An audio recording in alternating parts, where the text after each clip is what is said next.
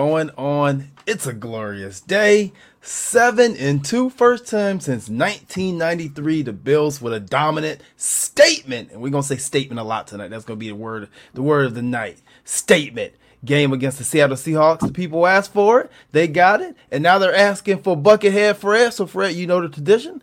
Let's put that oh, Buckethead on every time the Bills win, baby. Let's get it. Let's get it on. Oh, you know, I like a man in a bucket hat. But uh guys, big big win today for the Buffalo Bills. 7 and 2 at the in the top tier of the AFC. A lot of people were asking for a statement win. We needed a, a signature win. Russell Wilson comes to town, MVP candidate, top offense in the league, worst defense in the league. Bills come out on top. Fred Camartin, I'm coming to you. What did you think of this game today, man? Man, I, I'm not even to lie to you guys. I, I didn't think that we really um, had a chance to pull this one out. I'm not to lie. All, all, week I was worried about this game. I just thought that with that offense that Russell Wilson, and it seems like every time he plays this year, he has some sort of magic. He always pulls out to win. So I was concerned for the Bills and the way that their defense played. But you know what? Hats off to the defense. They showed up today. They showed up big today. It was nice to see him back. It was nice to see him back. Clayton, what are you thinking? Yeah, I mean, Fred just said it. The, the defense was really the biggest thing going into this game. Um, that that Seattle defense, they're not, they haven't been playing well at all this season, and it was really they, were right for the pickings for this Bills offense to really attack them however they chose to. I was really wrong in my predictions of this game. I did not think the Bills were going to come out with a victory, or to be frank, it, it, even be competitive in this game but you know they surprised me completely. They they proved me wrong entirely. Uh, my my thought process was I wasn't going to predict them to look competent against a Super Bowl caliber team. Whereas whereas in the last two times we saw them with the Tennessee and Chiefs game, they they, they didn't look competent at all, and they they proved a lot of people wrong today. As you said uh, on the onset, Jeremy, he it was a statement victory for the Bills today. You know, for me personally, I did not feel worried about this game at all all week. I mean, I was at work, you know, all week. I'm talking to people all week. This game never worried me. And um, I know if you guys been paying attention since last year, I've always been saying since Sean McDermott has gotten here that I feel like his defensive game plan and Leslie Frazier as well, their defensive game plan is always more comfortable around mobile quarterbacks. I just feel like that's their comfort zone. And with Russell Wilson coming to town, a West Coast to East Coast trip, no fans. Seattle coming off a, couple tough matchups here. I've watched Seattle play three, four times this year, and they didn't scare me. If you could stop Lockett or you could stop Metcalf, you're gonna win this game, and that's exactly what Buffalo did. They limited the big plays. Um, they created a lot of big plays, and they could stay. Once again, another game where they steadily moved the ball. And later on in the show, I do want to talk about Brian Daboll and give him a little bit of praise because he deserves some praise for his second half adjustments. Adjustments, Brian Daboll, not something we usually hear together. But moving on, obviously Josh Allen today. That's what we're going to start with. He's the man on a mission. Um, he's put his name back in the MVP race again. I think today, a 415 yard game, 31 to 38, three touchdowns, passing, one on the ground. Fred, Josh Allen, what did you think?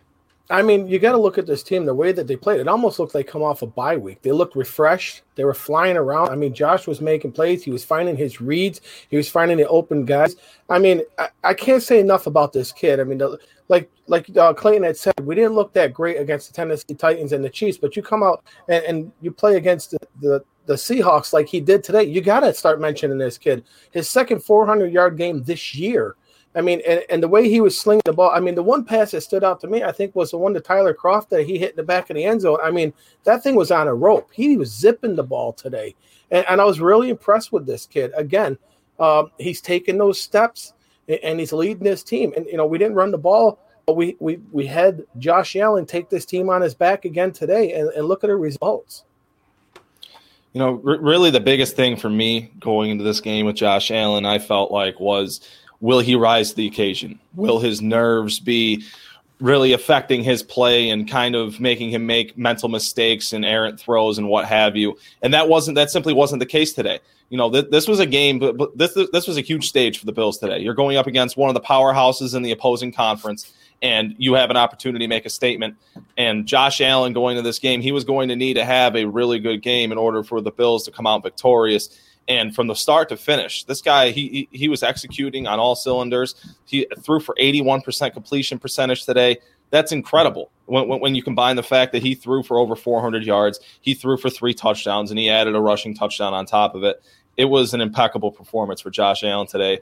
From from I mean, by, by, by every definition of the word, it was a great game for Josh Allen. Probably his best game as a pro thus far.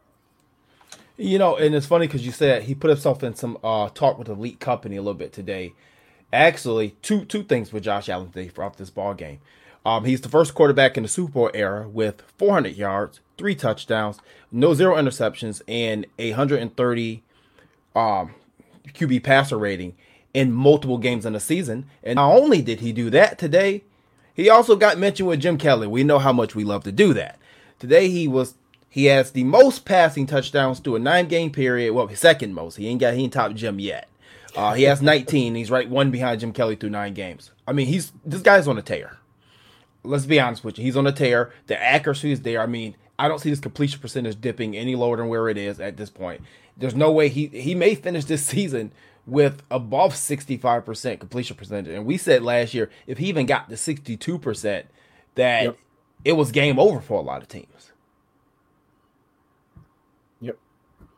Yeah, and that's the thing is you can see the difference that Diggs is making in this offense, and then with a healthy John Brown, I mean this these this is an offense. It's really hard to stop, and then you throw in these these defenses having their hands full. And the fact is, is that our offensive line, again, I got to praise the offensive line a little bit today because we had some injuries and, and they threw in some uh, different bodies in different positions. But for the most part, that offensive line held up today, and they were giving Josh an ample amount of time to find the open receivers. No, I think they did. You're, definitely right, Clay. What did you think about as far as the receiving corps? Because obviously we got John Brown back today, and I keep saying that this team's a different receiving corps with John Brown in it. Oh, they are. John Brown was one yard away from having 100 yards receiving today to go with Stefon Diggs having 113 yards receiving on the other side and he I believe he had over 13 yards per reception. So Stefon Diggs and John Brown really do make this dip, this offense run differently. You know, having those two guys uh, uh, going at the same time on opposite sides of the field, it really gives this offense a different synergy. It gives this offense a different flow, and it opens up the playbook for what they can do. And you you can see players like Gabe Davis, who also had a very solid day today, and and um, and more in a, uh, a reserve role uh, playing that fourth wide receiver role today in comparison to how, when he had to play wide receiver too. You know, he, he's in a role, he's in a position to succeed when John Brown is activated, and that's when you see him open up for uh, performances such as today, where he had over 70 yards receiving. And you know, he was there. He was there to make plays when he needed to for Josh Allen, and um, John Brown. You know, he had a nice day today as well it was just a solid day for the Bills receiving corps. And, you know, you saw them getting open. You saw them making plays. You saw them separating from this lackluster secondary for the Seattle Seahawks. And that's really what made the difference on the, on, on the back end for the Bills offense. No, definitely right. All good points there. Uh, you know, I want to uh, backtrack a little bit, and I want to talk about this first play of the game right here with Andre Roberts with the big return. And obviously, I've been saying for a couple weeks, I've been, been getting into arguments with people about why – Andre Roberts should be on this team. God knows I don't know why I even bother responding to ignorance because that's that's ignorant. Um, I think he set the tone with that return today. Mm-hmm. I believe that. I mean, that was that what gave me hope to say, okay, this is this is going to go in our favor today. Yep. They came out ready. Um, another couple plays too I want to talk about is the uh, the hit by Daryl Johnson. We'll have the film of that.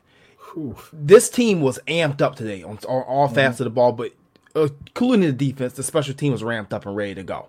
Now they didn't give Andre Roberts too many more times to return the ball, but uh, I thought that return specifically set the tone today for this game in which direction was going to head in. Um, we didn't run the ball today. Normally, we would get on this show and we would be ranting and raving of why we didn't once again didn't run the ball. I don't think we needed to today. I think it was perfectly fine. I was found the game plan today. Fred, what do you think? Yeah, I agree with you, JT. I mean, I, I think the fact is, is that they knew that they had a banged up secondary, and, and I think that they realized that they could exploit them in the passing game. There was really no reason to pass the ball, or I'm sorry, run the ball. I mean, when the passing game's clicking like it is, and to touch on your point with Andre Roberts, yeah, he set the tone right from the beginning. I think he took the ball, what, four yards in the end zone and took it 60 yards. I mean, that that set the tempo. The team was already pumped up right from the get go. But the fact is, is that Josh was finding his receivers for 10, 11 yards down the field, and they they were just marching. So if, if you're moving the ball and, and they're not putting pressure on Josh, there's no reason to run the ball. Even though we want to see the run, but a game like this, there's no reason for it. And you looked at, at the Seattle defense at one point, they were getting frustrated. They actually started blitzing in the second half just to get pressure. Right, to get the pressure on Allen. Right. Yep. right. they did. They they did start blitzing. They started putting seven man, a six man fronts, uh, with Josh with uh Jamal Adams being your sixth guy. Mm-hmm. And I was proud. I almost shed a tear to see our guy Brian Daboll call a couple screen passes. Yep. And make some second half adjustments. And I said, There you go, Brian. You're getting it there, bud. You're getting it. You're understanding. We're not going to get the machete out for you, right? No, for, for you, Brian. machete. yeah, you know. But uh no, I, I thought he did a, a great job. Um, making second half adjustments. And I thought two big screen passes. One to Zach Moss, I think it was in the third quarter, and, and then obviously, and then obviously the big John Brown one. Yep. I want to talk about the play calling of Brian Daboll today. Clayton, what did you see from him? What did you see he did? And do you agree with the second half adjustments? Um, I, I thought it was a solid call day for Brian Daboll. I thought it was. I thought it was honestly probably one of his best coached games in his career. But let's I don't want to make the mistake and say that the screen call was Brian Daboll's call because that was an audible at the line of scrimmage by Josh Allen. That was that was an adjustment at the line or adjustment at the line of scrimmage. Um, so he did call a solid game. I was I was of the belief that if you threw the ball over 30 or 33 times in this game that they were going to come away with a loss and I was I couldn't have been more wrong about that because um, it, it, was uh, spoke of in post game press conferences that the plan was the pra- they practiced a far more balanced approach going into this game, and they ended up throwing the ball uh, as much as they did because simply because Josh Allen had the hot hand. And I am not opposed to having Josh Allen throw the ball when he is on fire, when he's firing on all cylinders, such as today, because the Seattle defense simply had no answer for him. And like Fred touched on um, in the first half, after throwing for I believe for almost 300 yards in the first half Mm-hmm. Uh, they, they had to start trying to manufacture pressure in the second half by bringing more guys to the line of scrimmage, putting uh, Jamal Adams down at the line of scrimmage, using him off the edge. You saw Carlos Dunlap get, get free a couple times there in the second half. But aside from that, that defensive line just failed to exist at the line of scrimmage, and the Bills' offensive line left Josh Allen with all the time in the world. And you know, if you leave an NFL quarterback with time to throw, he's going to have time to pick a defense apart. And you saw just that today as Josh Allen threw for over 80% completion percentage. So uh, I, I, thought the adjustments in the second half, you know, slipping that screen in there when you saw that the, the pass rush or the blitz is getting to Allen uh, with regularity. I thought to th- slip that uh, screen pass in there really made them have to play honest, and that's something you know I, I can't criticize Brian Daboll today for for uh, you know doing things that I have criticized him for in the past because we've seen games such as today where teams start playing cover zero and start blitzing six seven guys at the line of scrimmage, and you know the Bills just keep t- trying to do what they had been doing throughout the entirety of the game rather than slipping a screen in there and forcing that defense to play honest. So, despite the the lack of running uh, of getting the running game involved, I thought uh, it, it, was a solid game for this Bills offense from top to bottom and front to back. Yeah, you know, before and before we go too far here, I actually want to uh, give a couple shout outs here. Uh, I want to shout out our friends over there at Discover 716 or 716 Discover. Um, they're doing some great things inside the Buffalo community. Make sure you get over there to their webpage and check them out. They got a down app you can download. We'll be working with them with some giveaways and things going forward. So make sure you check that out. And also make sure that you get your new Buffalo by Nature t-shirt here. Uh, that's from uh, Dan Gambino and the guys at Cold Socks and Buff on Weck. I think the t-shirt's like 25 bucks. It's a decent, it's a great t-shirt. And $5 out of each t-shirt is going to Jim Kelly's Hunter Holtz Foundation, which I think we'll be working with them in a couple days here for his virtual trip or his virtual uh, uh, party in a couple days here with Thurman Thomas and Steve Castle. Make, guys, make sure you guys register and check that out as well. The target spread. Obviously, this was another week. The target spreads were different. This week, Cole Beasley went on the back burner with three targets, but caught all three balls, 39 yards. Stefon Diggs, 12 targets, 118 yards, nine receptions. John Brown, eight eight receptions off 11 targets. And I think uh, you got Gabe Davis in there with 70 yards off five receptions, but I believe it was seven targets.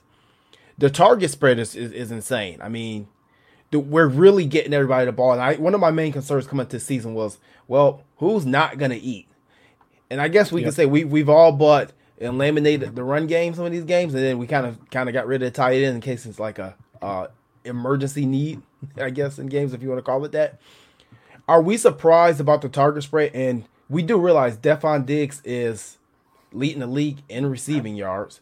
We definitely got a great. Uh, that's a great first round pick there, and he's also on pace to break Eric Moulds. Eric Moulds is uh receiving receiving yards record here in Buffalo. I gotta check the I gotta check the receptions to see who owns that record. He's probably on pace for that as well.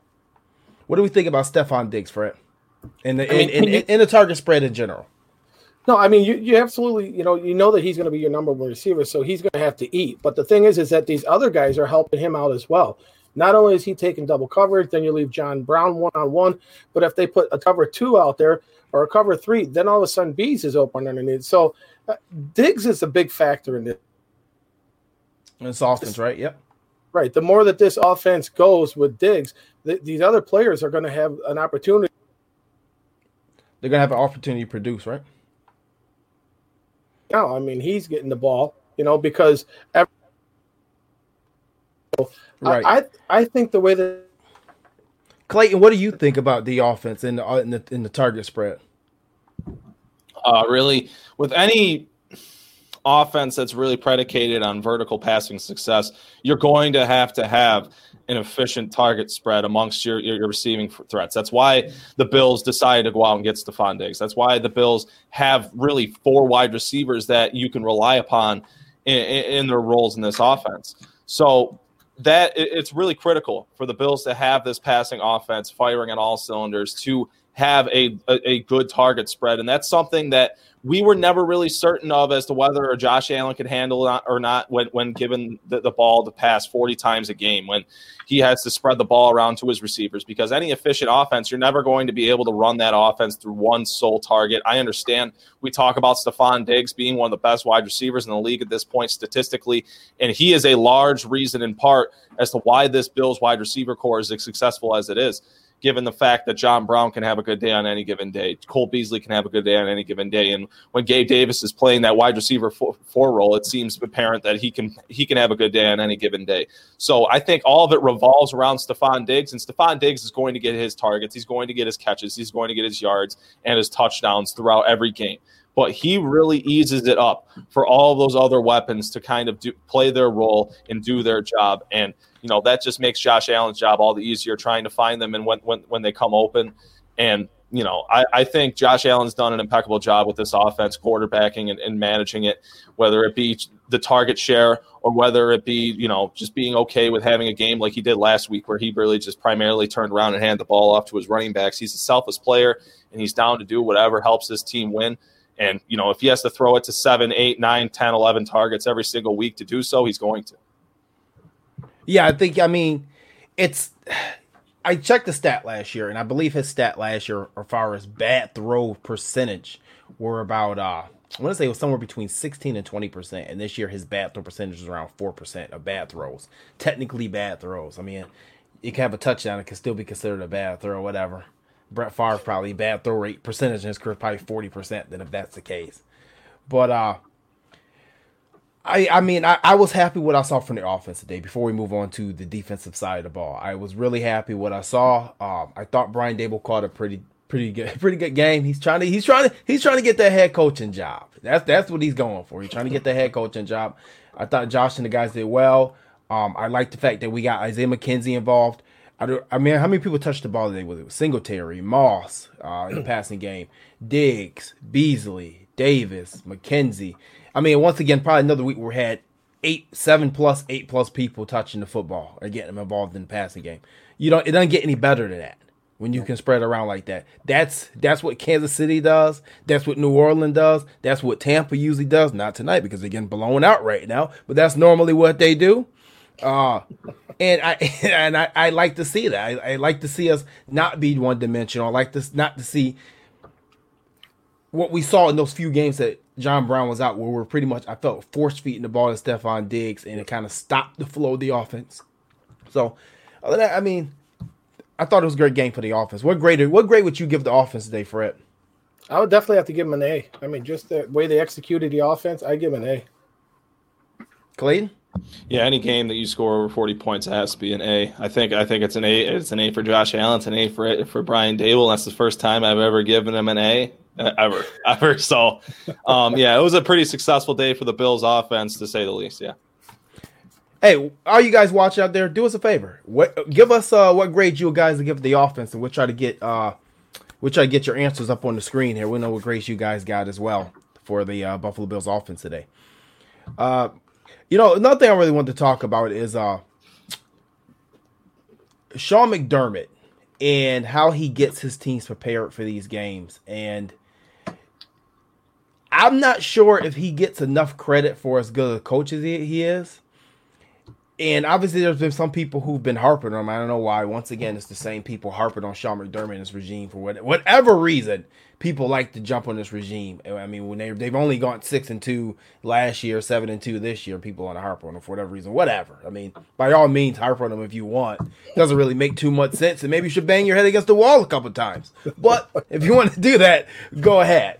Um, does he get enough respect around the league for what he does? Fred, I'm coming to you first. If you look at the media, the way they, they praise Sean there's still a lot of people out there in the media that does not give does not give the Bills any respect, but those are called the haters, and you're going to have them until the Buffalo Bills do something. You're always going to have people hating on us. I actually like being the underdog. Clayton, what do you give? What do you give for Sean McDermott? Um, personally, you know, in a grand scheme of things, type type of deal, I, I, I don't think I think Sean McDermott is probably one of the most underappreciated and underrated coaches in the NFL. I mean, you look at what he's done to Buffalo, just just from a grand scheme of things standpoint.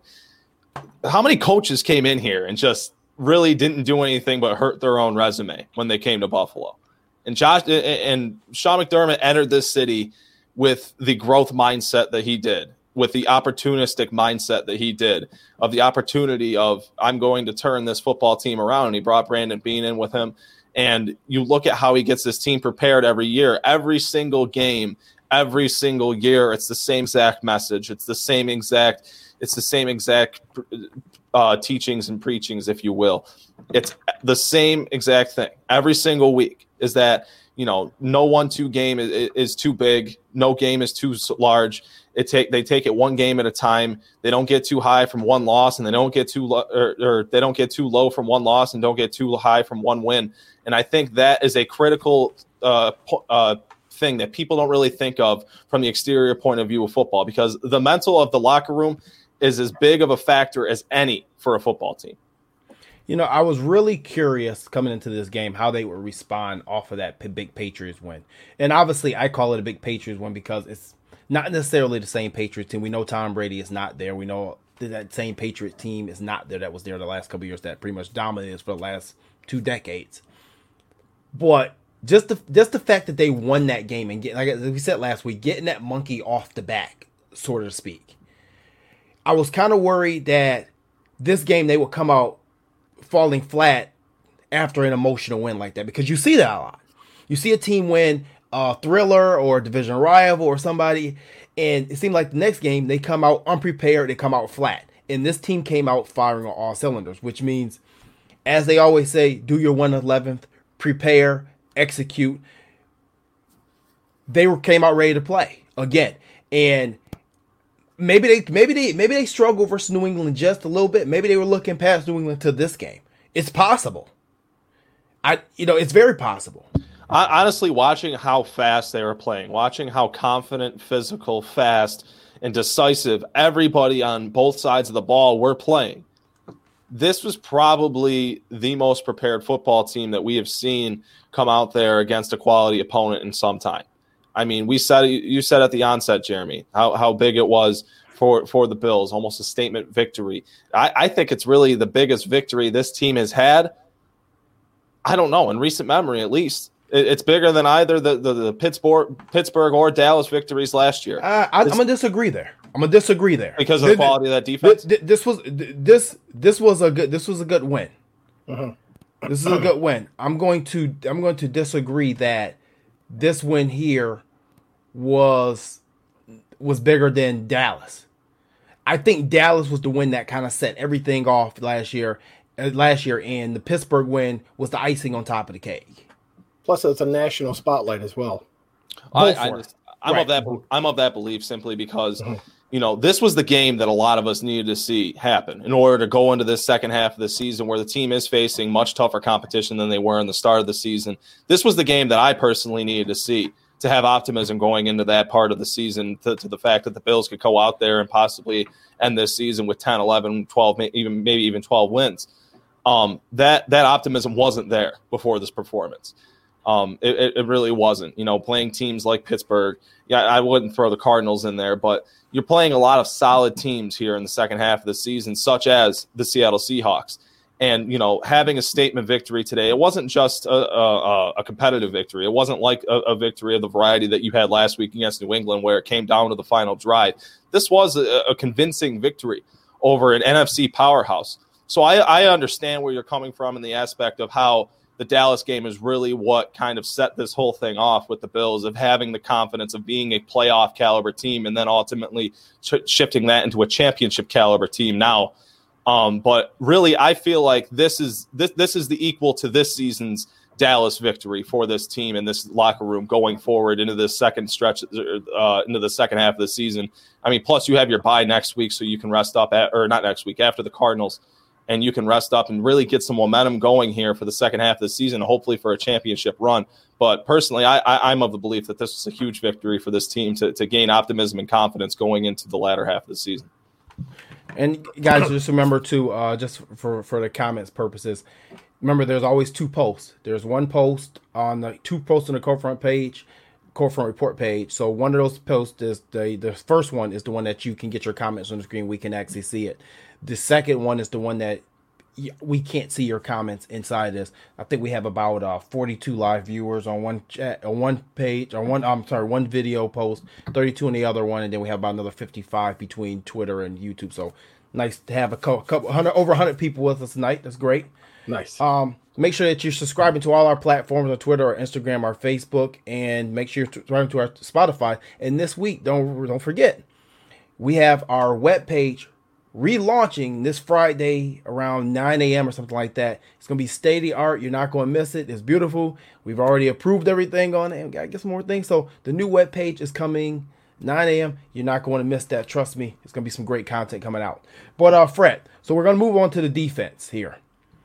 Yeah. We, we, we still gave up 34 points. Okay, more mm-hmm. points than we wanted to give up.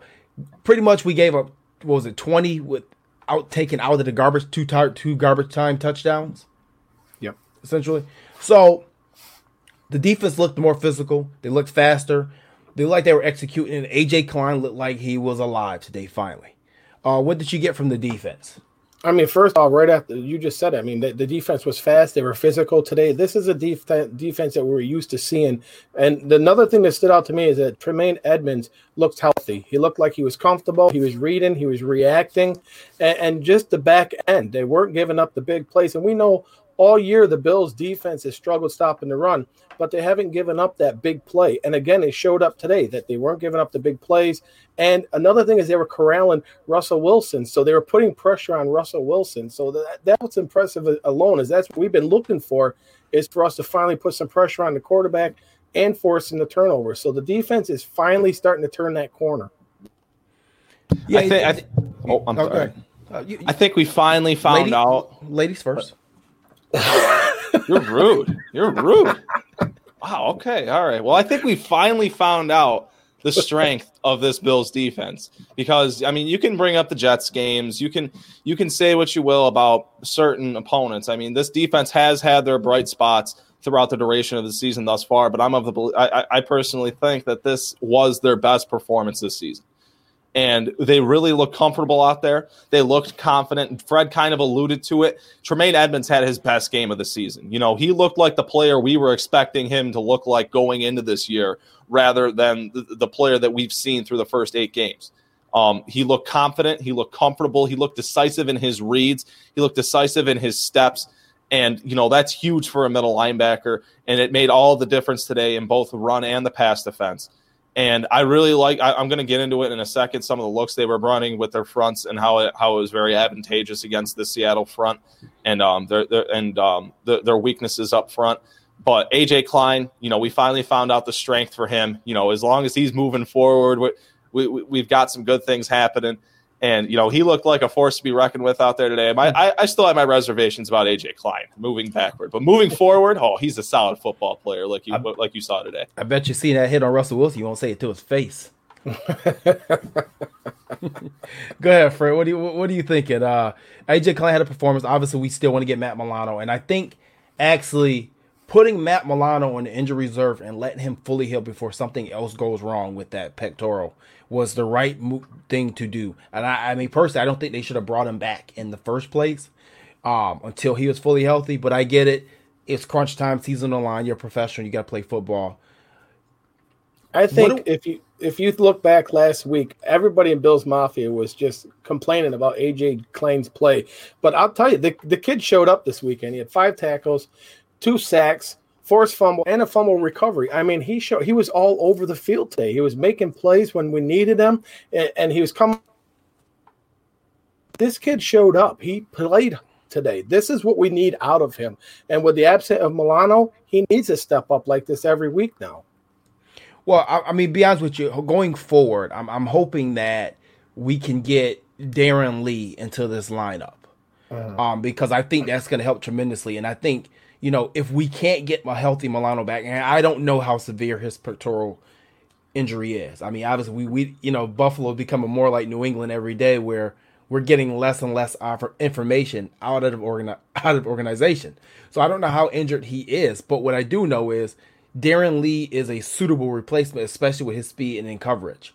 Um, I do believe by this next week he's going to be active. I could be wrong, but I do believe he's going to be active. I, I agree with you. I think um, like like I said, AJ Klein seems to be a very good football player when he has to move forward. You know, today you saw him blitzing a lot. You saw him even spying Russell Wilson on some occasions. You know, he was typically moving forward. You didn't see him dropping back into zones very often. Well, what AJ Klein lacks in coverage, Darron Lee can make up for. Obviously, they're not going to be put on the field at the same time to kind of yin and yang one another, but what they will do is they will bring Darron Lee on in situational roles where the, where it's obvious that the other team is passing um, in substitution for Matt, Matt Milano until he can return from injured reserve. But what they were doing with that defensive front that was really bringing up a lot of confusion for the interior of the Seattle Seahawks offensive line because Mike Iupati, veteran offensive lineman Mike Iupati, was out of this game.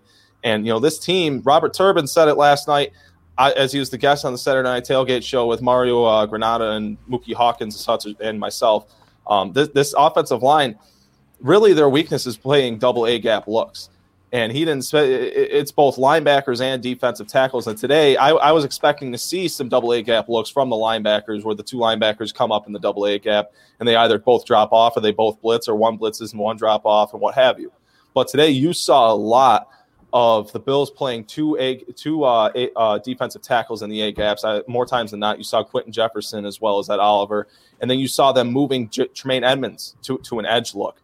And you saw just AJ Klein in the middle, and they had either Siran Neal or Taron Johnson on the other edge, having to either drop back in coverage or send a zone blitz. I liked I really like the creativity with the zone and man blitzes that the Bills defense was running today. They were switching them up a lot. They were keeping that offense guessing. And when you have an offense guessing as to what you're doing on the defensive side of the ball, that's really when you can play comfortable. You can play confident like they did today. You can just fly around and make plays. And as you saw, they had four t- takeaways today. So that was plenty evident that they were playing of that variety. Yeah, the four takeaways were huge. Um, I mean, if you guys watch the uh, the pressure front podcast when it was Alexander every Thursday. He, I mean, every you know, his, one of his keys every Thursday, literally. I'm gonna make fun of him a little bit. Is uh always create turnovers. Yep. And uh, you know, it's funny because he said this week one of his keys was this Seattle defense is the worst defense in the league on film and on paper, and you need to go out there and make them look like that. And I, I can honestly say when you can play a football game and you're not down at any point during the game, and you just simply don't have to run the football, you're doing a great thing. Um, I thought thought Trent Murphy showed up a little bit better today. You know, he he held his edge. He was he, he got pushed around a little bit sometimes out there. I would like to I would like to see him collapse the pocket a little bit more, but he he was in the right place at the right time. Um, I think he executed his silt on the, on the edges against the run game. So I'm gonna give Trent Murphy a little bit of love because I give him a lot of hate so far this year. So I'm gonna give him a little bit of love. I'm in a loving mood tonight. Um, Jordan Poyer once again is continuing with an all pro season. And we put, you know, another 10 tackles a day, bringing his total to 79 for the season. And I believe he's on pace for about 140 tackles this year. Jordan Poyer is playing well. And then someone commented when we put the post out yesterday, I'd like to see more interceptions. I want to see some one. pass defense. Well, you got one today and you got yep. some pass defense. You ain't got nothing tackles. So I hope you're satisfied there. that was a big interception. He got fourth down in the end zone. That was a huge interception. That that definitely changed the momentum of the game as well for the Bills. It wasn't. It was clutch. I mean, mm-hmm. on the le- on the level of clutchness, we'll call it. That was almost as clutch as, and it, and it was almost reminiscent of Micah Hyde's interception against Tom Brady last year, right before halftime. I was just going to say that. it's funny. Absolutely. It, it was caught. It, it came up big. Jordan Poyer is earning every dime of that $10 million extension he got. Every penny of it. And you know what? The thing is, he's showing up every single game this year. There hasn't been a game he ain't showing up. And he's playing extreme. And it seems like he got a little bit bigger too because he seems like he's more physical this year. I mean, not that he wasn't physical before, but when he's hitting you, the defender, uh, receiver, or the ball carrier is feeling it. Oh, he's popping dudes. He's popping yeah. dudes. You saw it a couple times along the sidelines today. I, you had one of those tic tac penalties last week for a hit along the sideline. But jo- Jordan Poyer has a different physicality to his game this season. I agree with you 110%, Jeremy. And I don't think it's far fetched to say he's been consistently been the best player on this Bills defense so far this year. Because he, he really has been. Every single week, he's showing up. Every single week, he's making plays. Every single week, whether the defense is playing lackluster or not, this guy is the one that's making differences, whether he's playing in the box or he's dropping back into coverage and he's making plays on receivers or he's making plays at the line of scrimmage. Jordan Poyer has quietly been the best player on this Bills defense this season, and he has quietly had an all pro caliber season back there at safety. You know, I'm I'm just gonna put this comment on the screen. I'm not gonna read it because uh, it's not appropriate wow. to read. But if you're if you're if you're watching, if you're oh. watching, you can see it. But if you're if you if you're gonna listen to this later on Spotify or Google Podcasts or Apple or whatever, make sure you go subscribe to us on there. You won't know the comment. You have to go research yourself because I'm not a potty mouth, and it's not a it's not necessarily a potty. I'm just not gonna read it all out loud. But uh, maybe that is the juice he needs. I don't know. You know, I don't. I'm not gonna. You know, not, my mom always told me to talk about another man's guts, but uh, you know, I just, I don't know. Holy crap! I, he he's been he's been consistently the best defensive player on this team so far this season. Uh, and he's being he's being physical. He's very physical. He's the one that's set, he's setting the tempo right now for this defense. I mean, that crack that he hit DeeJay Dallas on the sideline, he felt it. I mean, that was a hit. And that's what this defense needs. Remember, McDermott talked about it. We got to play fast and we got to play physical. We haven't been that. But today, we were physical and we played fast. Right. But my thing is this you know, people were commenting on Jordan Poyer and they're saying he shouldn't have that many tackles and da da. If people paid attention, he's had over 100 tackles the last two years, 95 tackles his first year. So he always racks up tackles in Buffalo. He's been doing it. And besides the fact, we give people like Budda Baker all the credit in the world for getting 130, 140 tackles a year and no interceptions. We've seen Poyer make plays. Or Jamal Adams. Let, us not forget him. That, that that's his. That dude. That dude is so overrated, man. He is extremely overrated. I, I, I, I saw. One I saw you guys was going to bring him up. I knew. oh my god! Personally, he was probably one of my least favorite players on that Jets team because oh, he was definitively was. the best one. Yeah. So there, there, there was a little bit of bias with there, but watching how he is utilized in Seattle, he is he is nothing but but he looks like he's stuck in quicksand in coverage. You can't use him in cover two. You can't use him in cover three, so you can only use him in the box. He's a glorified linebacker at this point. Miss miss me with Jamal Adams. Jordan Poyer is a better safety than Jamal Adams, and I think that's All something day. after this game you you can say for sure. Every day of the week, Jamal Adams is nothing more than a way more athletic Roy Williams from the Cowboys. That's what he is. And, and and every time you see the guy, he's just talking. Oh, I was just he's ta- he talks. That's it. He's yep. he's talking. He's doing his arm. He's doing all this and all of that, and like just shut up. Uh, has uh, has he even even played a playoff game in his career? No, no, no. Just shut up. Please, like, can you imagine being stuck in quarantine with this dude? He probably in your ear. I mean, I, I anybody who wears sweatbands up and down their arms to look cooler is really sus to me. Uh, I've never. You always kind of have to approach them a little differently than you do your typical human being. He I mean, I has no love for the Bills. You know that just from playing with the Jets. But uh, yeah, today all he was doing was John. It was John, but he wasn't making any plays. He's always John, whether he's making plays or not. It's great. He fills up the stat sheet with 10, 12, 13 tackles. But I can argue that he does not impact the game more than Jordan Poyer does.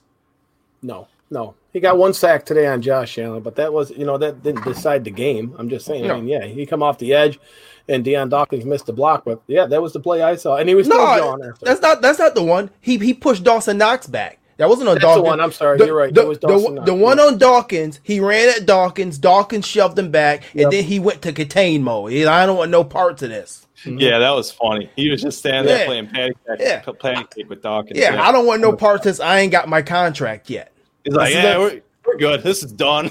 yeah, this is a business yeah. decision. But speaking of business decisions, you know, I want to talk about the uh the development of uh Zach Moss a little bit here. And obviously today, stat wise, he was not used a whole lot because was the type of game we play, but he looks extremely comfortable. He's picking up on this NFL speed in this NFL game extremely fast. And it almost felt like he took the lead back role today in this game. Right. Yeah. Um, really, you've seen it the last two games with Zach Moss. Obviously, last week with his 14 carry performance against the New England Patriots. I think the biggest difference right now for Zach Moss from the beginning of the year and right now is he, like you said, Jeremy, he looks more comfortable in this offense. He looks more, he looks like he knows this offense m- far more than he did at the beginning of the year. He knows where to make his reads, he knows where to make his cuts. His vision looks a lot more natural. He knows where to look to make plays in the in the schematics of the offensive lines blocking.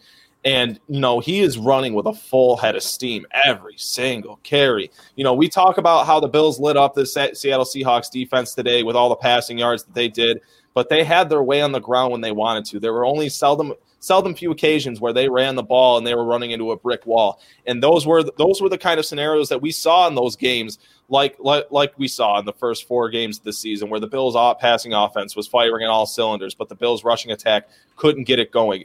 The Bills' rushing attack couldn't get it going in those games. Not not a, by a matter of choice, but by a matter of default. They could not run the ball in those games, and they had to pass the ball. In this game, when they wanted to run the ball, Zach Moss was moving the chains for this football team. You saw them dumping it down to Devin Singletary in the passing attack, and he was moving the chains for this football team.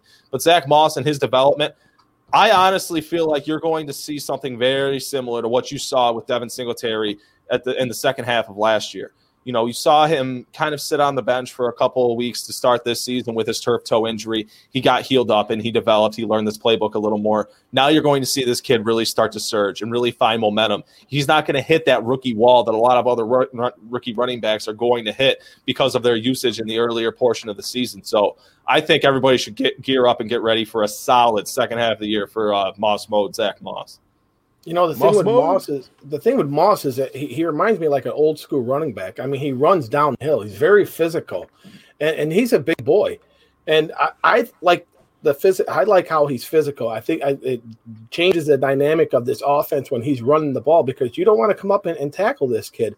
But when we needed the yards today, he was definitely there. I'm really impressed with this kid, and, and I look forward to seeing what he's going to do for the remainder of the season. Now that he's comfortable in the offense.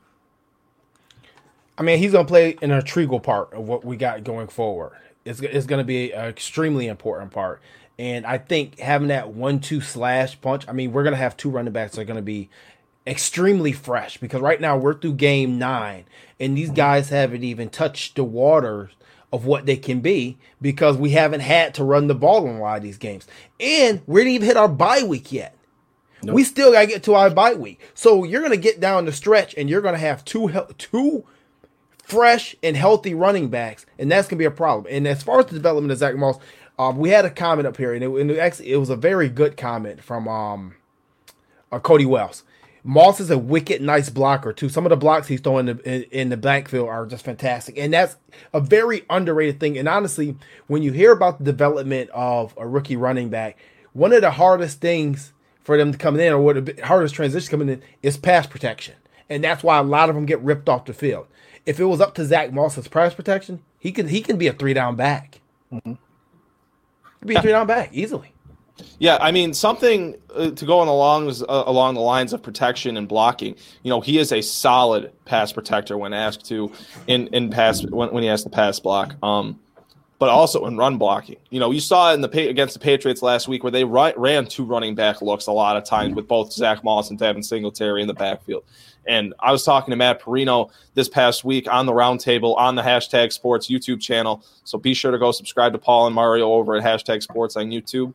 But with, with Pat Marino, he or or Matt Perino, he was saying how during practice and training camp when nobody was really allowed to say anything, but now they are, they were practicing a lot of screens, a lot of two running back looks where they have both Zach Moss and Devin Singletary in the backfield. So there's a whole chapter of this playbook with the running game, with the offensive line, with these two young stud running backs that we haven't even seen uh, used in a game where it really it's only been the focal point of four quarters of this season. So that is a huge facet of this offense because this isn't a one-dimensional football team. This isn't just Josh Allen's football team where if he he has to throw the ball 30 40 times in order for this team to win every single week. That's not the case. This is a team that can run the ball down their down a team's throat with success and have that be the focal point of the offense on any given day. So it, it is an entirely different part of their arsenal that we haven't yet to see, which is a very encouraging sign, given the fact that you're you're, you're uh, getting primed and ready for what you hope to be a, a, championship run here to close out the season after your Week 12 bye. Right, and, and you before, know what? You oh, gotta, you gotta. I'm sorry, you guys, but um, you got to give this credit to this offensive line as well. Today was another example of what kind of depth we have on this offensive line they can either do pass protection or they can open up holes for this running game. So it's going to be interesting to see how this offensive line transition as the season goes along as well, too. You know, before we go too far, I actually forgot to. Uh, if you guys can uh, watching the show now, chats, give your grades on the Bills' defense today. Um, that's gonna be. This is gonna be some very interesting grades on the defense because you see the yardage, you see the points, but then we also saw the performance, and it, even though the points are a little higher than some of the other games we played. Felt like the was better. So I'm, I'm curious to see what the grades are from the uh, Cold Front Nation here to uh, see what they're what they're thinking.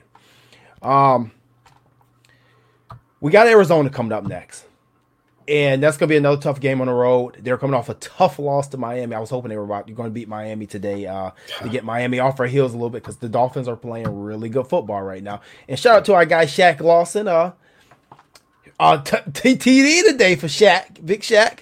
Uh, you know, we are friends with Shaq. Shaq is a part of Team Avalon. As such, we are. So we're on the same team still, somewhat. So uh, shout out to uh, Shaq Lawson for getting his first career TD there the uh, day, Shaq. But uh, coming down the stretch, this is gonna be it's gonna be a little tough run. Um, but now we're what two and zero oh versus the NFC West. And I said this season, coming to the season, we needed at least five wins versus the AFC East. We needed two, at least I thought three wins versus the AFC West and two wins versus the NFC West. And we're pretty much at, we're pretty much at, our, at my quotas already for where this team needs to be. And we still have the Raiders. I mean, not the Raiders, the Chargers, the Broncos to go, and a very battered uh, 49er team, and a very young Arizona team. You know, th- this is where you're really going to have to see the Bills start to separate themselves. This is where you're really, I wouldn't say definitively going to find out what this football team is made of, but the, the quality of competition from the second half of the season compared to the first half of the season, the, the difference is obviously there. You're going to have to see a step up from from every facet of this team, whether it's defense, whether it's special teams, whether it's offense, whether it's coaching, coaching in every in every which way, shape, and form you're going to have to see improvements from every facet of this football team and really see the culmination of what this season has been to this point. They were six and two. They were six and two and a six and two team that I really I, I wouldn't sit here and say didn't really have much confidence in. I will say I was uncertain going into this game as to how I felt about this football team with the increase in difficulty against the competition that they have in the second half of the season. I was uncertain how I felt going into this portion of the season. can can I say for certain that that this that this team's about to go for a Super Bowl run and they're about to finish 14 and 2? I'm not going to sit here and say that. But what I will say is today you saw the performance that you needed to see in order to have a football team that you're confident in going into the to the latter portion of the season. You saw the defense have its best performance of the year. I understand what Jeremy's getting at with the points and the yardage, but that you're going up against an MVP caliber quarterback today and Russell Wilson, and you saw this defense find a way to make four turnovers when that's really been the bugaboo all season, where they haven't really gotten the luck in, in the turnover department this thus far this season.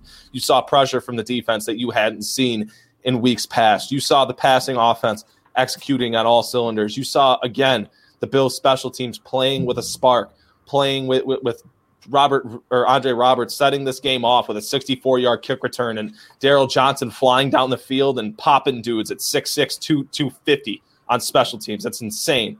This this team, if they can really have the culmination that it today appeared to be the beginning of, this is going to be a very exciting second half of the season where you're going to see a lot of people start to talk about this team again the way that they did in the first four weeks of the season. No, I agree. I, I definitely agree. Uh, you know, I don't know why this team isn't getting any respect. I mean, last year it was the schedule was was favorable. Weak, yeah, yeah. This year mm-hmm. it was oh Josh Allen was just you know it was COVID off season and he he took got the best of defense of the first four games. You know the year we made the playoffs it was oh the Bengals got us in the playoffs. So when how much winning are we going to have to do before the excuses stop? Because this team is all but a shoe in for the playoffs, and this is going to be what the playoffs three out of four, three out of four McDermott years. Yep.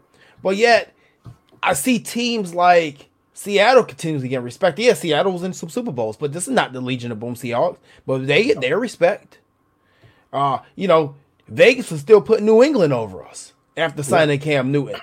Mm-hmm. They're two and they're two and five and going to the toilet bowl tomorrow versus the Jets on Monday Night Football. All right, you know you got you, you, I mean, Pittsburgh. Pittsburgh's 8 and 0. When's the last time was Pittsburgh actually a contender for Super Bowl? Maybe a couple years ago when they got blown out versus Jacksonville, and Jacksonville that team's not even existing yeah. anymore. No. That that okay? that one that year. so I, so I guess my question is, when does Buffalo get their respect? What do we have to do to earn our respect? Do we have to beat up on a Russell Wilson? Do we have to beat up? Do we have to beat up Jared Goff? I mean, what what do we what do we have to do? It's it's not our schedule. I mean, damn. Are, are you asking me personally, or are you are you? No, I just I, I, just don't know. I mean, I don't think you can answer that. You're not you're you're not one of these experts that keeps picking us out of there. Well, I may I not be an expert, but I, but I do have an opinion. What I feel is, personally, I would feel a lot more comfortable about this team after a playoff victory. Doesn't matter against who it is. It doesn't matter if it's the Titans, the Chiefs, the Ravens, the Patriots, the Dol. I, I don't care who it is. I really don't. A playoff victory is really what it is that's that, that that's going to tell me that this team is kind of over the hump because this is as much as we talk about this team having cohesion, this team having camaraderie, and having a, a thorough locker room, if you will, being being true teammates. As much as we talk about that, this is still a young football team that has faced a lot of adversity throughout their young careers so far, but they'd also lack a lot of experience in those situations. For me, what would set me over the top in terms of comfort and optimism and really how I feel about this team going forward, it would be that playoff victory. That doesn't mean I'm not going to sit here in the middle of the season and have hyperbolic reactions to, to, to certain series and whatnot. I'm not going to, obviously, I'll have my reservations until that point. But personally, that's what'll sell me. That, that's what'll sell me. And you know what? I think I think Clayton's absolutely right because I'll tell you what, if the Bills do happen to win the division, uh, and like we we haven't won the division since 1995, I, I think everyone's going to say, well, the Patriots aren't there, Tom Brady's not there, they're weak, Jets are weak, you know, Miami's in a rebuild, so they were they should win the division. But until we win that playoff game, I think that you're not going to get any respect until you finally win that playoff game and we haven't won one since 1995. So those are two streaks that we need to end. Well, I think we're definitely going to end one this year. Now, I know Miami's coming on strong, but mm-hmm. even watching that Miami game today, I don't think that Miami is uh is going to be. I don't think Miami is going to beat us the second time we play them, and I don't think they're going to win the division. I think they're going to fall off at some point. I just don't think the talent is there to sustain it yet. But they're on our they're right on our heels though going forward past the season, I believe. Um, yeah, people on YouTube, we are back. I won't play any more clips. We probably got violated on there. Listen, we just want to give a good show. We don't care about the monetization. Screw your copyright claims, YouTube. Screw you. We just we just want a good show. We're gonna play clips. Okay? This ain't reading rainbow. But uh Oh man, no. Um I mean, I, I I enjoyed the game today. I, am thoroughly happy with the Bills, and then we'll go around the horn and we'll give our our final thoughts here. Uh, Clayton, what's your final thoughts of this game before we move on? Uh, you know, this game specifically, it's it, it's a game that we all needed to see after after the the Tennessee game where this team just did not look like they were there physically or mentally, and then the Kansas City game, which wasn't as bad as Tennessee, but it was still a lackluster performance and then two divisional games where it I, I wouldn't I don't like calling that gets that Jets game a tight contest, but you didn't score a touchdown in that game. And you play tight with the, the, your divisional rival that you have kind of gotten beaten up by the last 20 years. So you really don't know what to take away from those two divisional games. And obviously, there aren't there aren't many positive things to take away from those two losses that you felt to to, to uh, Super Bowl contending teams. And now you come out there today and you finally make a statement where you don't only win, you win convincingly. And you you had this one in the bag apparently from the beginning, and you existed from quarter one to quarter four. That's something that I have been asking for from this football team for what I feel like is now a season and a half to have a full forced um, on performance. On all in all phases on, on both sides of the football on special teams with their coaching, with adjustments, with execution, and what have you. Today, it came full circle for this football team. It was a very, uh, it was a pleasant surprise for me. I did not expect a performance such as such as that what we saw today. But I doubt that I'm the only person that the Bills proved wrong today because you know this isn't uh, now. Now I can take them serious when they face up against supposedly uh, Super Bowl competition going forward. All right, Fred Kilmartin. Final First, thoughts. I want to give my condolences to Josh Allen on the passing of his grandmother. And uh, like like Clayton had just said, I mean, I have some confidence now in the Bills after this statement win today. So going forward, I, I mean, the sky's the limit now. Seven and two. We haven't been seven and two since '93. So, what's the next streak we're going to break? This, the lead, the, the division, or a playoff win. So I look forward to seeing what this team does the remainder of the season. All right. Well, I guess my final thoughts are, you know, to me, this is this win right here versus Seattle was not a surprise. As much as we're tired of hearing the Bills not getting their respect, and almost all the analysts picked against them again today for the Seattle game. And, and you know, coming on a road, a tough road game versus a tough Bills team, you know, they all got picked against. The Bills players are also tired of not getting the respect. And unlike us, we can sit here and we can say, hey, that's not fair. That's not right. You, you you crowned the Patriots for 20 years when they had the same schedule. Doesn't matter, you know. They play in the East Division, but we don't get our respect. That's cool. We can sit here and we can argue, but the Bills can go out there and they can impose their will. And when you see a hit like AJ Klein put on Russell Wilson today, that's a type of plays we need to have more this season. We need to impose our impose our will on people. We need to break people. We need to crush them. And today, that's what they did. They came out, they stuck their they stuck their uh, foot in their their their um their throats, and they kept pushing down. What we've seen in the early part of the season is let's get leads versus the Rams, get lead against the Jets, and we kind of let those leads go a little bit towards the end of the game. Today, when we got to 34 to 20, we could have took our foot off the gas pedal. A lot of people say, hey, Sean McDermott, he they pulled their foot off the gas pedal. Today, we didn't put a foot off the gas pedal. And I think this is a turnaround. Sean McDermott said teams play their best ball in November and December. That's when they start gelling. And today I think we saw that. And going forward, I think the NFL's on notice. The entire league. And I pray that we can get to that Pittsburgh game without any losses. And I pray that Pittsburgh maybe get to that game without any losses. Because I think we're going to hand them their first L. Simple as that. Let's get I like that. Let's I get like it. That. Um, just just to add to Jeremy's point before we get out of here and maybe read some con- comments. Um, you're really seeing a young football team learn how to win. I, I really believe that's what you're starting to see because I, I uh, you know, seeing the the reluctancy to put their foot on the to keep their foot on the gas, keep their foot down down the opponent's throat. I feel like part of that was not having experience in those situations. And it's tough to watch. It's tough to go through growing pains of that variety. Absolutely. You know, the, the Houston game is a prime example of a game like that. But you're starting to see a team where they're learning from previous mistakes and they're learning how to win and they're learning how to execute in a game in games like this where you, you need to keep your foot on the gas and you need to do that in order to win. And you know, like you just said, Jeremy, you just highlighted it perfectly. They did just that, and I think that that that's a an optimistic sign going forward. Right.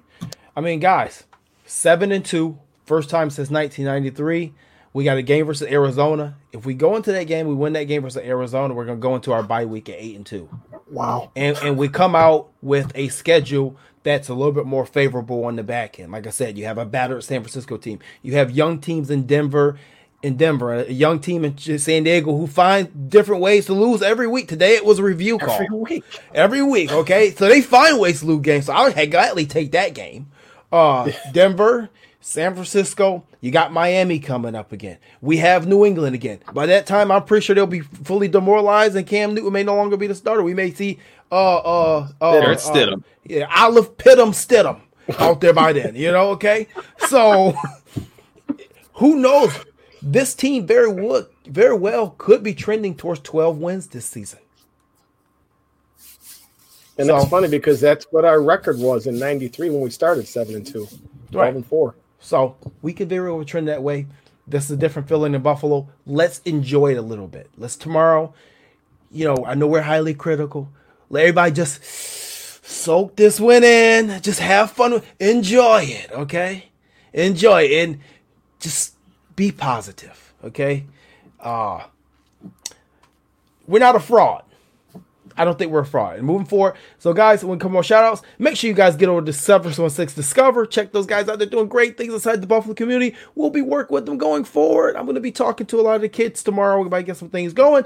Also, make sure that you're getting these badass Buffalo by Nature t-shirts from Buffalo and Wack and Cold Socks. If you have not seen the video, Dion Dawkins had it on, Jerry Hughes had it on. A lot of players to be having it because this is what it is now. It's Buffalo by Nature.